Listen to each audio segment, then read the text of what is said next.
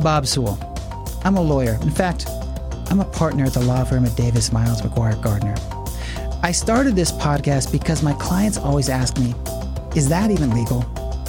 I want to discuss on this podcast how the law affects us and changes our daily lives. I hope you enjoy the show. I hope it is meaningful to you, and I hope you learn from it. Thank you.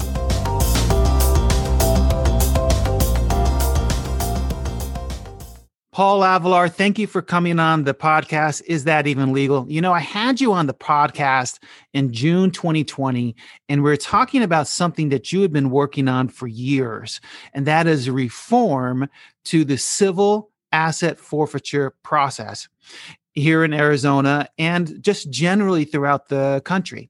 And one of the things you talked about was how this affected real people and you listed as one of the real people someone you had represented the institute of justice had represented i should say that you are the managing attorney for the institute of institute of institute for justice in arizona which advocates for protecting civil liberties in arizona. And one of the things you talked about was terry and rita platt and how they had their assets taken and they didn't even commit a crime. And I don't want to discuss that today. I, I encourage our listeners to go out and listen to what happened then. The question is we have new legislation. Do we like this legislation, Paul?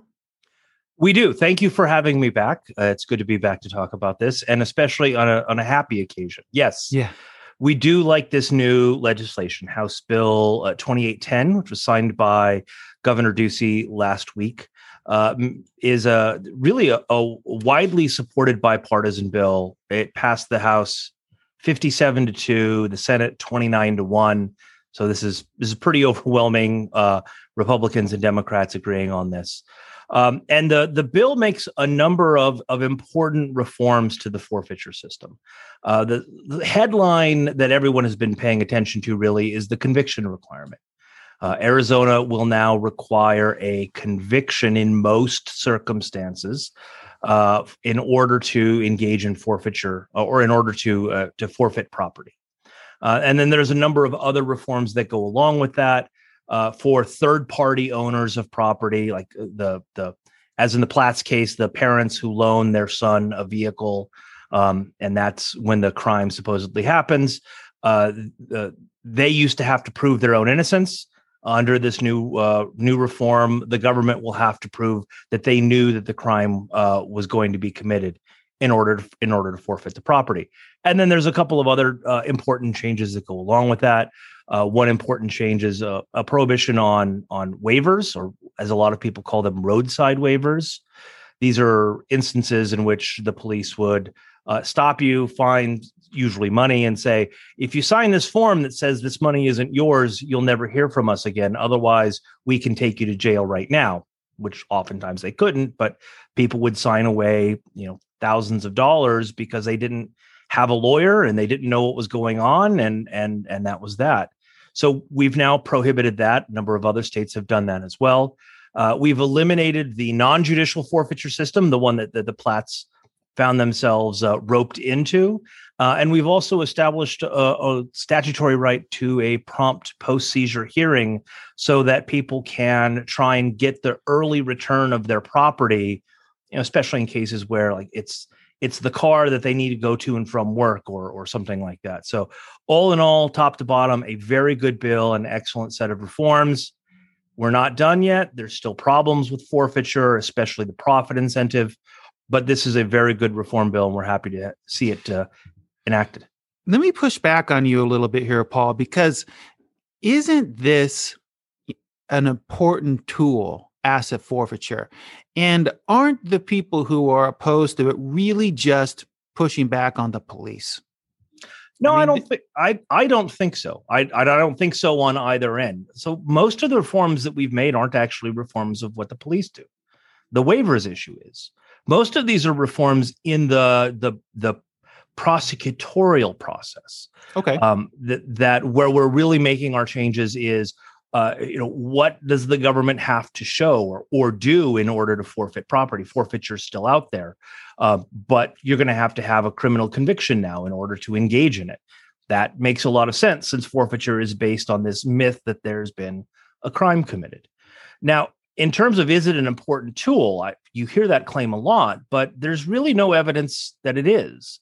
Uh, just last year, for example, the Department of Homeland Security's uh, it, IG, the independent uh, or, or, inspector general of the of DHS, criticized the federal government's program because there weren't even any metrics by which you could measure is this program succeeding at what it claims to be doing.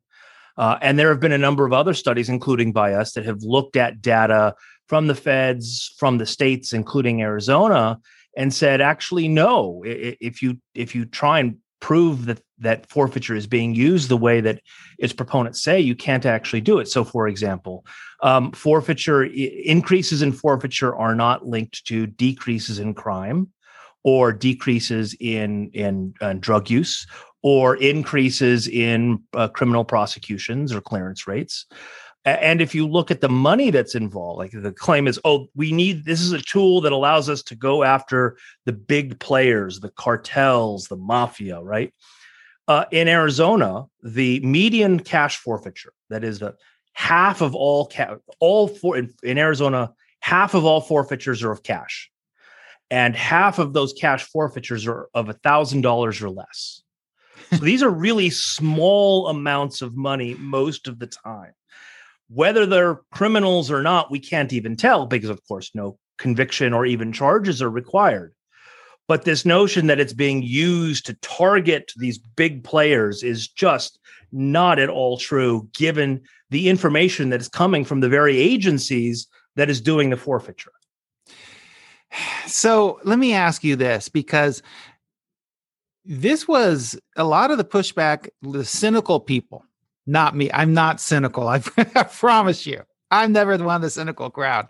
But the cynical people said, hey, one of the reasons why the the police and the law enforcement side wanted to keep the old system of asset forfeiture was because it represented millions of dollars into the systems, money that they get to keep. And I think we talked about, or someone talked about recently, the number in Arizona was close to roundabout nearby 25 million. I don't mm-hmm. know if that was exactly right. 24 million through the state system in fiscal year 2019, which is the last year we had data for. Uh, if you add in the federal equitable sharing program dollars, you're up over 26 million. And then if you look at the numbers uh, uh, uh for the last 20 years, so from fiscal year 2000 through 2019, you were at 530 uh, million dollars through this program. So more than half a billion dollars through forfeiture. And so that then leaves the question. There's now going to be a dearth in the budgeting process. Are we concerned about that and the ability for law enforcement to do their job? Have we just taken it taken away money from them and now they can't do their job? So I think two two responses to that. The first one is if they were budgeting this money, that shows just how wrong the system is. Like forfeiture isn't supposed to be the basis of your budget. That's that's very much policing for profit. The DOJ itself warns against doing that because of the the the messed up incentives, the misaligned incentives for law enforcement that creates. Uh, and so it shouldn't be budgeted. Now, we know it is being budgeted. And and you know, we all recognize the inherent abuse in say ticket quotas. Well, ticket quotas are nothing when it comes to say forfeiture quotas. Uh, because the the the penalties there are just so much worse and so right. much more life changing. So that's that's problem one. It shouldn't have been budgeted in the first place, and if it was being budgeted, that shows the problem. The second, I think, issue is this. You know, I happen to agree with you. Like in a system in a, a, system of divided government, it's the legislature that is supposed to appropriate the money, and it's the executive branch that's supposed to enforce the laws. And those two things are supposed to be separate. if there are things that law enforcement is spending this money on that they really ought to have, then it it's incumbent on the legislature or the city councils or whoever to to do that funding. Um, but in many instances, what forfeiture was being spent on is not necessarily things that city councils had approved. There's a, a story out of uh, I think it was Green Valley, um, where Arizona, where uh, the Green Valley Police wanted a, an armored vehicle, and City Council said, "No, we can't afford that." So they police bought one from their own forfeiture funds. Um, those sorts of things shouldn't be happening. Like anytime you can get around the legislature's power of the purse, you've broken down the the, ses- the system of checks and balances we're supposed to have. So yes, if there are things that should be funded that were being budgeted out of forfeiture funds, that's bad for a whole bunch of reasons and we need to do a whole lot of things to to fix that but civil rights and due process don't don't depend on the government's budgets do the changes go far enough? Our position ij's position is no. Um, we think that the gold standard of forfeiture reform remains what new mexico did six years ago. So in 2015 new mexico uh, abolished civil forfeiture and they went entirely to a criminal process. Now, forfeiture still happens in New Mexico, uh, but it all happens as part of a criminal proceeding where the accused has, of course, not just the, the right to a jury and to have a lawyer provided if they can't afford one, uh, but also to proof beyond a reasonable doubt and all the rest of those due process protections that we take for granted. And New Mexico also abolished the, the profit incentive. In New Mexico, forfeiture funds don't go to the agencies involved, they go to the state general fund.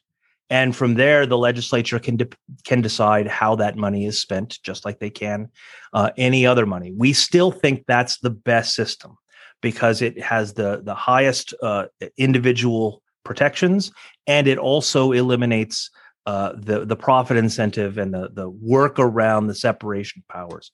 We'd very much like to see Arizona and every other state, except for the two others that have. So there are three states uh, that have, or two states that have followed New Mexico's lead. We think everyone else ought to go that way. Tellingly, you know, New Mexico has not seen an increase of crime. Uh, or or anything like that in the six years that they have uh, uh they've they've eliminated civil forfeiture. And so we think that's the way to go. And how did it change their revenues from the civil forfeiture process? Well, you know, I don't know that anyone's actually studied that. Um, you know, part of the problem nationally with forfeiture is uh, those numbers are not always readily available. They're available in Arizona uh, in large measure because of the 2017 reforms that we we enacted, which had a lot to do with reporting. Uh, nationally, I don't know I don't know that we have those numbers, and I don't know that we have them for New Mexico. Um, absolutely fascinating that these new changes. I'm so glad they came through. I honestly, I didn't think that. Um, I I didn't think it could happen. I I see a lot of positive progress with these changes. Um, I'm excited that the legislature had the political will to get it done. And a lot of that has to do with the advocacy you've done, Paul, and uh, what you've gone out, you've educated the people, you've educated the legislature. I mean, the first time I heard of this was from the advocacy that you had done, and it, it frankly it floored me. Um, just I, it blew my mind that it, that this was America and this was really happening here in America, here in Arizona, especially in Arizona, the land of, you know, the land where we pride ourselves on being civil libertarians. And so, well done. Good job. And uh, thanks for coming on the show. Thank you. And thank you for having me. You know, this is a, this was a, a, long time coming and there's a whole lot of people who deserve a lot of credit and you're absolutely right the you know the the political will to get it done it was really important given that this was a, a, bipartisan supported effort, but really opposed uh, very, very strongly by a lot of law enforcement agencies who, a cynic, as you said, might say, uh, ha- had a couple million dollars uh, on the line uh, of their yeah. spending. So thanks again for having me. Thanks, Paul.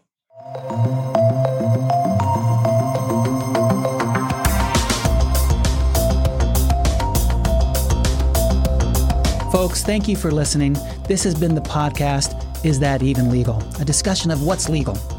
Just as a reminder, this is not legal advice for you, this is general information. It's meant to be educational. If you have specific legal needs, don't be afraid to reach out to an attorney to get good legal advice. Attorneys are lovable, they're fun, they want to hear from you. See you next time.